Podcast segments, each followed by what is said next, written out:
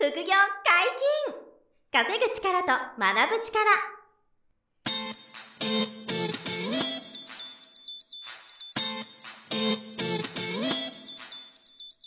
この番組は稼げるようになりたいを叶える副業アカデミーの提供でお送りいたします。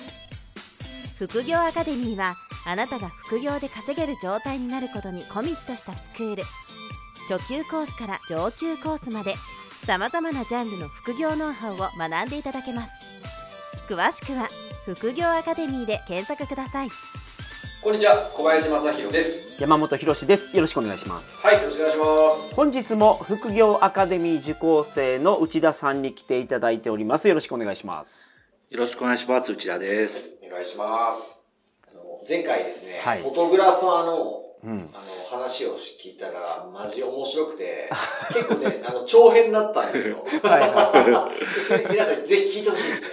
あのとてもいい話がいっぱいあったんで、そうですねそれ。は、うん、ちょっとあの素敵すぎたんで話聞いていただきたいんです。プラス、フォトグラファーのお仕事に興味がある方は、うんその成功のうんなうまいステップを、うん、まあ内田さんの場合はこういう風になっていったっていうのが。あの、詳しくお話しいただきましたから、うん、参考になると思いますね。いや、なりまますから、そうぜひ聞いていただきたいと思うんですよ。はい。で、今回は、うん。あの、最終回ということで、あの、もう一つね、面白いのがあって、まあ、不動産投資でも、はい。あの、7棟42室、うん。で、年間で手取り800万ぐらいになってる収入があ すごいるってい。う凄さで、で、フォトグラファーは個展に出られたり、はい。有名な雑誌社ので写真がの掲載されたり、うん。飲料メーカーのあのカタログの仕事が来たりとか、あの、1時間で何枚もあの、お仕事を取れちゃうフォそうですね。トグラファーになったっていう、もうすごい成功がいっぱいはい。はじめあるんです。500円から始めて今数万円になってるという。そういうこと、そう、はいそういう成果が出ていうん。る内田さんが、実は副業を始めたことで、あの本業にもうん。プラスがあるっていう、あの、お話があるんですよ。これもね、ちょっと皆さんにすごく有益なんでう、ん。聞いていきたいと思ってて、はい。あ。の、あの具体的に内田さん、その副業をやったことで、本業にこうどどういうプラスがあったんですか？そうですね。わかりやすく言うと、給料があ、一番わかりやすい。上がったっていう。あの、だって、初めにお会いした時から、1年ずつで、あれ、ぶっちゃけ、あれですよね、100万ぐらい年収が、そう毎年上がってますすね。。そうですね。うんすすごくないですか？毎年年収100万ずつ上がってるっていうね。うんはい本当に副業始めてからそんな風だったんで、で、今や1000万超えですからね、ご年収がうん。本業だけで。うんだからその外資系だからそういう上がり方をしたっていうのももちろんあるとは思うんですけど、うん。まあ、あるとは思います。うん。はい。日経よりも特にこう成果を出すほど収入が上がりやすいっていうのはありますよね、きっとね。と思います。えだからこそ成果が上がってるんだと思うんですよ。うん。本業で、うん。それなんでなんですか？はい、えっ、と、今思うと、給料上げてくださいよって言うのって言いづらいじゃないですか。言いづらい 言いづらいじゃないですかか。だいぶ言いなので、こう、甘んじて受け入れますみたいなうん感じで、毎年こう更新されてる感そうですね。じなんですけうどん、これ多分、その、不動産をやって、うん。こう、収入の柱が増えたっはい。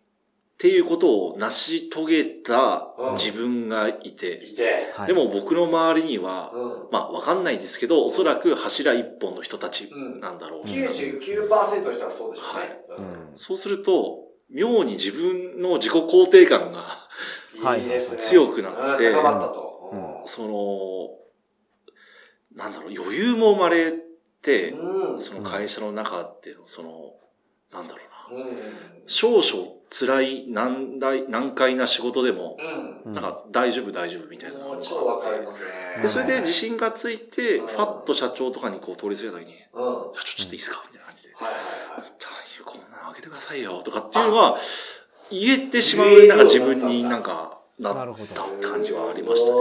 それは多分自信がついたんで自すよ。信がついて。はい副業えーあ、じゃあ、ちょっと待遇上げてくれたら嬉しいっすぐらいのことを、はい。上司の方とかに言えるようになって言えるようになって、うん。へえ。でも、当然自分はそれだけのことやってる自負があるし。そうですね。なんなら副業もすごいうまくいってるから、はい。そういう、あの、本業で多少こうなんかあっても、あの、俺には収入があるみたいな、下裏付けが実はあって、はい。だからためらわなくなた。めらわなくなった。んって。いうか。なるほど。すごいな。そのパフォーマンスっていうところではどうです、副業始める前とえっ、と、そうですね。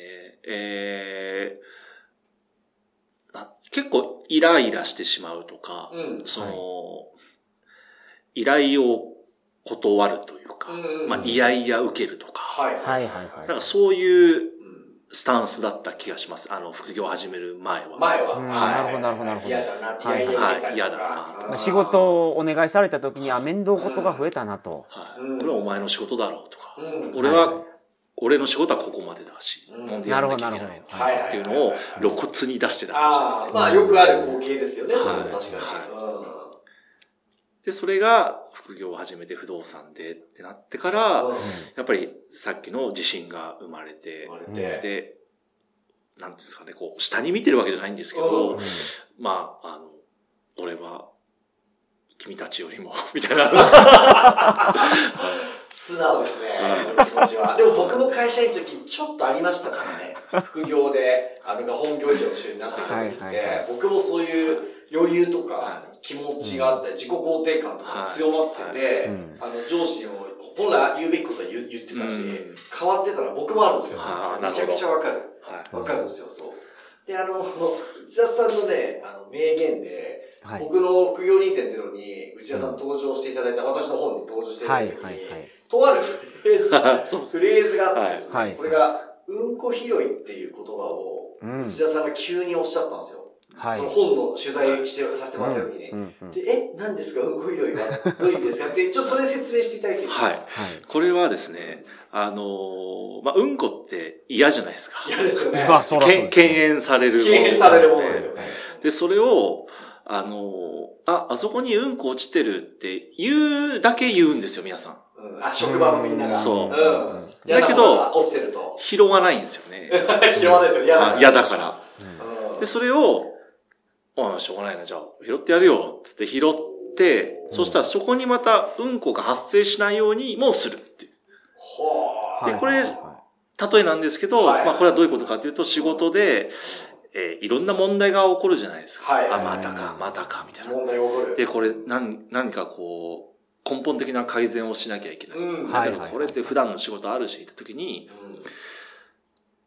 なんかこう、内田さんに相談してみたら、みたいな、うん。な、なぜかそんな窓口がちょこっとだけできた当時があって、多分そこは変わったからかもしれないですね。うん。あ、いいよ、やっとくよ、とか、はい。あっていうのがあって、あなんか内田さんに言えばとりあえずなんとか相談してみれば。相談してみれば、みたいな流れができて、はい。で、それ、で、あの、すごく、こう、人間関係というか、なんかありがとうって言われる。うん。大したことはしてないのに、みんなこう触りたくないものだから、そうですね。はい。触りたくないものを内田さんが触ってくれて、処理してくれたはり、い。次そういうのが出ないようにしてくれたりするかはら、解決してくれる人だから、は相談が増えてきたりとか、頼りにされるようになったってことうんい。そうですね。あで、それがあって、まあ、新しい仕事とかもやっぱり最初は難しいですしー、うん。うんまあ、いわばそれもだから、人から見見方でうんこになっちゃうわけですよね。新しい仕事とか、そうそうです新プロジェクトとか。はい。でかいうんこみたいな。でかい。はいはいはい。で、それで、IT エンジニアですからね。そうそう。皆さん誤解しないでくださいね。IT エンジニアのお話をうんこに例えてるだけですから。例えてるだけですから、そこはちょっとわかりやすい。誤解なくてね。うんでもわかりやすいですで、それで、ああ、じゃあちょっとやるわって言って、一回受け止めるんですけど、別に自分が全部できちゃうわけじゃなくて、うん。その、なんだろう、粒を細かく砕いて、うん。あ、これはあの人に聞こうとか、これはあの人にやってもらおうとか、うん。なんか結構それをまたばらして、やうん。で、まあ、なんか、さらに下請けに流すじゃないですけど、でもそうすると、それは発注側からは見えないことなので、確かに確かに。で、結果、その、全部成し得られると、うん。内田さんありがとうございます。うん。こう言うんですよ。なるほど。で、これもまたアカデミーの教えなんですけど、ありがとうって言われたら、あ、あの、僕じゃないですから、あの人のおかげなんで、うんって言うようにするうんと、はい。もう悪いことが起こらないんですよね。その、あの人のおかげですよって言うと、内田さんが、なんか、俺を立ててくれた、みたいな。はいはいはいから失敗は自分のせい、成功は人のおかげみたいはいもうな。もうまさにそうですで、僕がいつも言ってますはい内田さん、それを地でやってるんだ、職場はいはいはい。もうそうですね。本当に余裕ができたからできることですねそう、そうなんですよ。はい今のって余裕があるからそれができる。自分の手柄のはい。自分の手柄じゃなくできるっていう、はい。この余裕ですよね。これもだから副業で結果で始まって、で出てきてるから、そういうふうな、うん冷静にそういうふうに立ち回れたっていうこともあるんですはい。ね。それがあって、なんかあるたびに、あ、ちょっと内田呼んどけ、ちょっとミーティングとかでもなんか、あ、ちょっと内田さんも呼んでおいた方がいいかもね、みたいなのがあって、なるほどなるほど。いいろんなところに顔を出せる。うん。ようになってきた。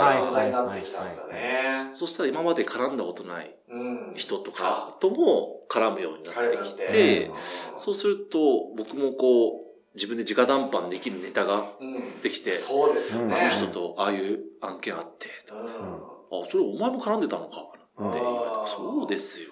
今回のどうですか？さてとかって なるほどなるほど。はいはいはいはい。へー。ななんか断られたら上がんないだけで、へ減ることもないだろうと思って。うん確かに。確かにね。そうですね。うん。あのアップダウンクイズじゃないんで。確かに。うん。今のままかアップかしかないからね。うんで、やってきた自信もありますから、自信もありますからね、やってる自負もあるしね。あの、職場のいろいろなこう大変なうんこも拾ってるし、そうですです。ねそれも自信になってるし、みんなからも頼られてきてて情報も入ってくるようになってるし。はいうんでも、僕がすごいんじゃないんですよって言うわけですから。その余裕もあってね。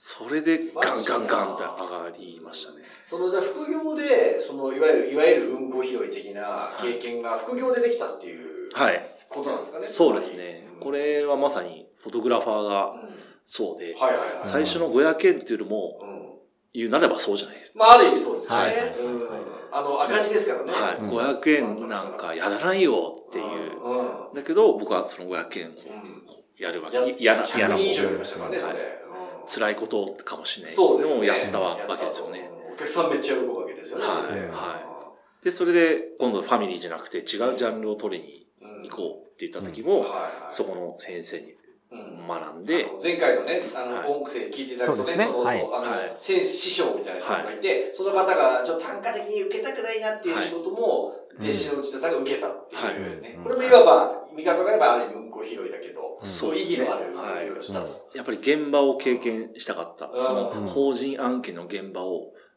経験したい。経験したいと。うん。絶対個人と違うってのは分かってたんで。ああ、はい。なるほど。なので、僕一度も断ったことないです。ええ、全部見てきたんだ師匠からの、嫌だなと思ってはいも、あの、やってきたんだ。はいこの、今日言われて明日っていうのも断ってないです。へ平ー日、平日なのに。へーこれはそういうまあスケジュールか調整してでも。会社にはまずいけど、あさせん。あの、半休とか言ったり。あ、へえ、有給それぐらいしてでも受けてきたんだ。そうですね。その、その、福利厚生というか、その、休みは取りやすいおかげさまでありがたいことうん。に、そういうはい環境だったので、あの、それが構想したというか、うん。そうするとその師匠も、ああいつ断らねえなと。う。。うん。んでそうなりますよね。はい、頼んだらいいのあげてくれるし向こうも紹介先も喜んでるから、うん。じゃあ内田君にうん。次もっとやってもらおうとかね。やってもらおうみたいいやーどんどんそうやって信頼されてね。な。はい同僚もいたんですよ、やっぱりその先生の門下生みたいな。ああ、はいはいはい同僚の方もいて。はい。うんなので、その先生から仕事がおそらく今後降ってくるであろうみたいなのは思ってたので、うはい一番手になりたかったんですよ。ん。なるほど。一番手にね。はい。はい僕は300組ファミリーやってきたからなってのがあったんですよ。うん。はいなので、あの、絶対一番手になりたい。なんか仕事代打で言ってくれっていうのは絶対起こるはずだから。うなので、あなたたち、やっぱりいいなって言われたりしました、当時。はいなんで、なんでだよ、みたいな。ん。あ、羨ましい、はい妬まれちゃった。妬まれね。うん。うんもうそこはもう圧倒的なうん経験と実績と質うん。が違うから。そうだよね。まあ先生もメンツがあるしね、なんてこう言いながら。はいはいはいいなるほどで、そこまで行きたかったので絶対断らないと思って、なるほどねアシスタントで来るギャラはないけど、つっても行きましたね。やっぱりげうん現場見たいっていうのがあった。へすごいですね。そういう、こう、副業の活動が本業にも生きて、うん本業でも評価上げて、そうですね毎年年収ももう100万ずつ上がってってた。はい。その副業で本業が加速する肝は小林さんもおっしゃってましたけど、やっぱりうん。自分に対する自信と自己肯定感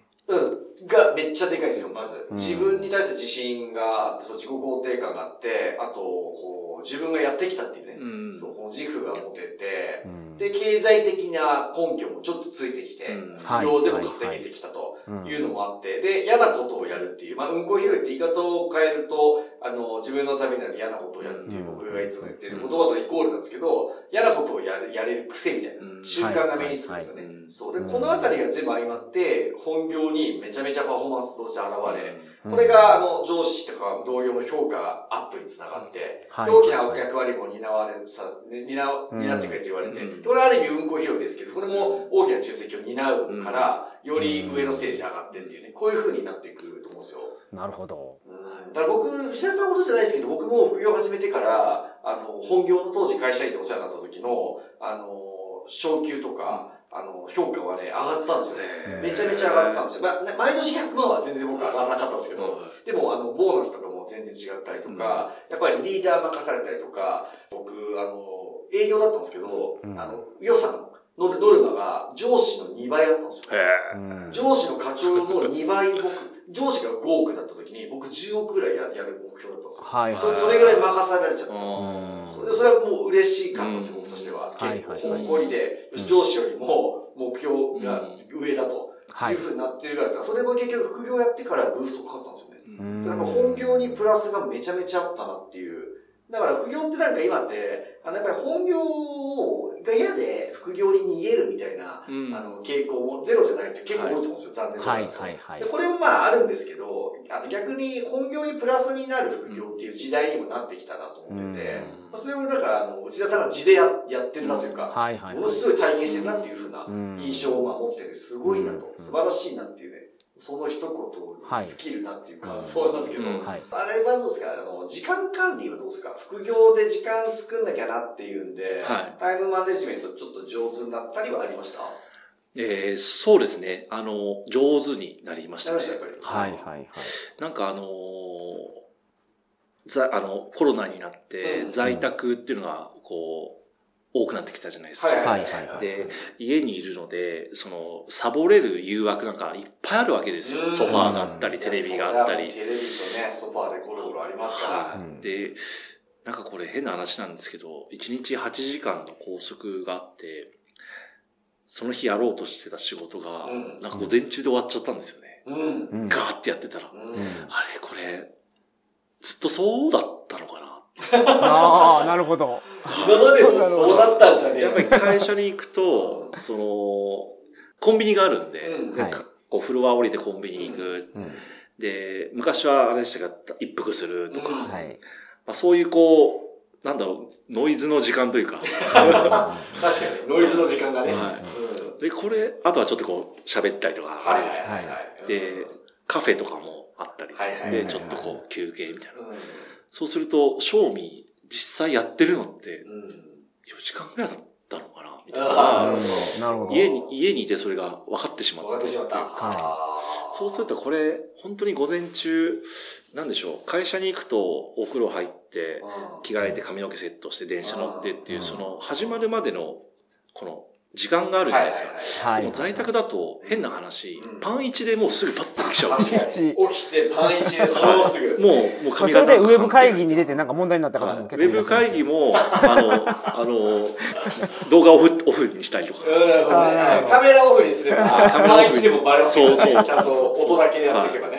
はい。はいなのでもう7時ぐらいからもうできちゃうわけですよ、仕事。そうすると本当にお昼で終わっちゃったりするんですよ。はいはいはいまあだから会社の求めるパフォーマンスはしっかり出してるってことですよね出してるそうですねそっかそっか。なので、まあ、あの、僕個人にとっては在宅になったことで、さらに加速できたっていうのは正直ありますね。はいはいはい時間の効率もさらに上がったとですね。はい副業でね。はい。いやー、ほんとすごいですね。なんかねうん。課題はないですか、今？課題はですね、あの今のとこ完璧すぎるから。完璧すぎて、課題とか悩みないないのか、あそれと最後聞きたいんですけど。えっと、まず、カメラ、あ、フォトグラファーの方は、はい機材がやっぱり沼なんですね。沼。はい。沼なので、その、どんどん欲しくなっちゃうこうんそうなんです。買い替え需要がやっぱり止まらないんですね必要で。そうすると、えっ、と、不動産のキャッシュフローを少し、少しだけこういただいたりとか。するっていうのがあるのなでその、不動産の買い増しにはもしかしたらマイだいぶマイナスになるああ、自己資金を貯めるっていうのは、ちょっとその、はいカメラ買ってると、はいたまりが遅くなるなっていう。そうですね、う。そうですね。で、あとはですね、さ先ほどあの、写とある写真学校で先生やってくれってお願いがされたって言ったじゃないですか、前の回で。うん。その時に、えっ、と、先生先生って言われるように突然なったんですよ。なるほど。そうするとですね、まあ、先生ですからね。まあ、それは当当然だと。然先生だからできるはいはいはい先生ですけどね。はい。突然そうなったものですから、うんちょっとき気持ちよくなっちゃうというか、あの、天狗になりそう。そう、そうなんですよ。もうちょっと危ないぞと。そのバケツの水がこぼれそうだなっていなうるほど。自覚はちょっとあって、ええはいはいはい俺、俺はすごいんだと。はい。あなるほど。うんだから実質お金はもしかしたら溜まってないのかもしれないですよね。機材でやっぱりこう、まあはまあ、ゆその、溜まり方がちょっと800万緩やかもさすがに買わないんじゃないですか。か角度がちょっと緩やかになっちゃああ、ったんですね。そうですか。あーなるほどなるほどでも、あれも実際数百万レベルでは買うんですか？やっぱりカメラって。そうですね。ああ、わあ、そりゃ、すごいのを使われてますね、やっぱり。はいいいめっちゃいいレンズ、レンズ1本60万ぐらいするんですよ。ええなるほど。でもこれはしょうがないんですよね。必要だ必要になってくるんだ。はいあだから、じゃあその買える原資はってなると、ー不動産投資のそうですね。家賃収入はいが。いまあ、普通の方はそういう60万のレンズとか買いたいな、でも買えないな、お金貯めるかと思うんですけど内田さんはその不動産が、あのお金を生んでくれてるんで。よし行くかと。そうか、つって変えちゃうけどね。そもそもそもその不動産買い増しするのに、うやっぱり、あの、資産って見られるじゃんないですか。もちろんもちろん。はい。だからもう絶対に増やさなきゃっていう思いもあって給料増やしてきたって。いううんなるほどなるほどなるほど。あってうん。で、キャッシュフローが積み上がってるの。が、うん。ガッチャンコしてどうだってやりたかったのが、うん。ちょっと機材に流れてしまって、まずいぞっていうのと、ちょっと先生で気持ちよくなってないかお前っていうのがあって、なるほど。その、1.5の資産形成とか、うん。うんえー株でもう一度ゼロからうん。頑張ろう。そうですね。株の勉強ちゃんとやろうと。別の柱を作りに行こう学んでくれてますからね。はいはいはい。なるほど。その辺がじゃあ今後の課題。はいあ危なかった、危なかったですね。溢れるところでした、水が。そうか俺はもうすごいんだとは。俺は先生だって先なり生だってよ、そうになっちゃみたいな。ってたっていう。はいまあ、ちょっと余談ですけどね、あるんですよ。あの、僕も全然分かってて、その、あの、すごく順調に稼ぎ始めた頃って、俺最高みたいな。うん。世界は俺を中心に回ってんじゃねえかみたいな、ちょっとこう、僕もありました。そういうはい天狗になっちゃいそうな。全能感みたいなやつ。全そうそう、全能感。はい。そうう、ん。があって、でもやっぱり胃の中の蛙で、あの、あいかんなと、うん。これ全然まだしょぼしょぼだなって気づいてちゃんとそれがこう僕も自制するみたいな時期がすごくありましたね。なるほどでも。やっぱり、あの、あれですよね、こういろんな、より自分の先行ってる人に会うとか、高みを見るのがやっぱりいいですよね。そうですね。そうそうすると身の程がわかるから、全然だなって、うんあの気づけるっていうのは僕自身が本当いつもそうですから、あはい。それ内田さんでも成長してる証ですよね。どんどんすごくなってるから、うんそうやってこう、あの、おごりが出そうな時と、うんあ、いかんいかんいかんっていう、狭間があると思うんで、でもすごく、あの、冷静に多分俯瞰して見られてる証拠ですよね。うん気づけてるからすごいですよね。俺すげえってなりそうでしたみたいな。俺先生って、うんなってこう、あぐらかきそうになってましたとかってね、気づけてるから、それはすごいだいい、大事なことかなと思いますけうど。ん。いや、もうすげえって思ってもいいような気はしますけどね、この実績を聞いてると。確かに、う ん十分すごい難しいね。ですよね。やっぱただ、あの、挑戦者でいたいってことですもんね。うんそうですね。なんか、あの、満足しちゃうと、うん。うんなんていうんですか？成長が止まるんですよ。ああ、多分。そうだと思いますよ。潜在的に持ってるのは。僕と一緒だと思う。僕も成長が止まる恐怖がいつもあるんで。だからそれっておごりとか、あとタレを吸った時に、あの、やっぱりそうなるから、不足感とか枯渇感とか、未熟さとか、うんあの、そういうものを感じてることで成長があるじゃないですか。だからやっぱりそういうものがめあるんだと思いますけどね、お話聞いてて思うのは。僕もそれはあるからすごくわかるんで、内田さんその進化してるからこそそういうゾーンにいるのかなって思いますけどね。すごくいい、すごい素晴らしいことだと思いますけどね。はい。なんか、マインドの話で、うん、なんか、同時に退化していくみたいな形で満足すると。あ、そう、現状維持は退化とか、よく言うんですけど、そう。だ今でもう十分だなって、俺最高だなとかと思うと、すごいスピードでこう、退化していくことが多いし、そういう方を見たこともいっぱいあるんですよ。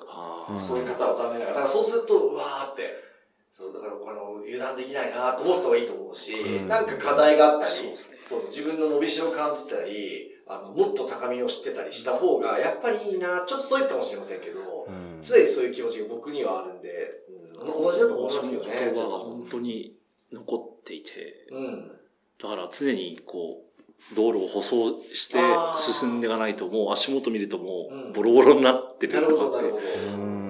なので、やめられないんだろうな、きっとって。いやいや、そうですね。思いますよね。まあでもいいと思うんですよね、それで。40代ですか、今。そうですね。ですもんね。いやもう、今はそれがすごくいいと。やっぱり情熱をたぎらせるとか、命を燃やしてるっていうことの大切さだと思うんですよ。もう今立ち止まっても全然多分生涯困らないですけど、内田さん。だけどやっぱり、あの、なんていうんですか、輝きはちょっとこう、失っていくだろうし、と思ったらね、はい、そう。だから周りの人もそれを感じるわけですから。そうですね。だからやっぱり、あの、可能な範囲でちょっとこうね、挑戦していく日々の方がいいんじゃないかと思いますけどね。そうですね。僕はそうだね。そういう意味で言うと、株式投資講座を今勉強されてて、これも一からやっていくという。そうですね。これからですね。これはぜひ、その、また、何ヶ月か後にですね、来ていただいて。そうですね。どういうふうになったかをまたお話しいただきたいと思いますね。そうですね。内田さんちょっと本当また来ていただきたいですね。進化がすごいから、次回ね、お話してる時どれだけ成長してるかっていう聞くのが楽しみみたいなね、ところだと思うんで、いや、本当ね、かなりでもリスナーの皆さんに参考になったり刺激になるお話がね、聞いていただけたんじゃないかなと思いますんで、はい。内田さん本当にありがとうございました。ありがとうございました。ありがとうございます。副業解禁稼ぐ力と学ぶ力。そろそろお別れのお時間です。お相手は小林正宏と。内田と。山本博でした。さよなら。さよなら。さよなら。この番組では皆様からのご質問を大募集しております。副業に関する疑問質問など副業アカデミーウェブサイトポッドキャストページ内のメールフォームよりお送りくださいませ。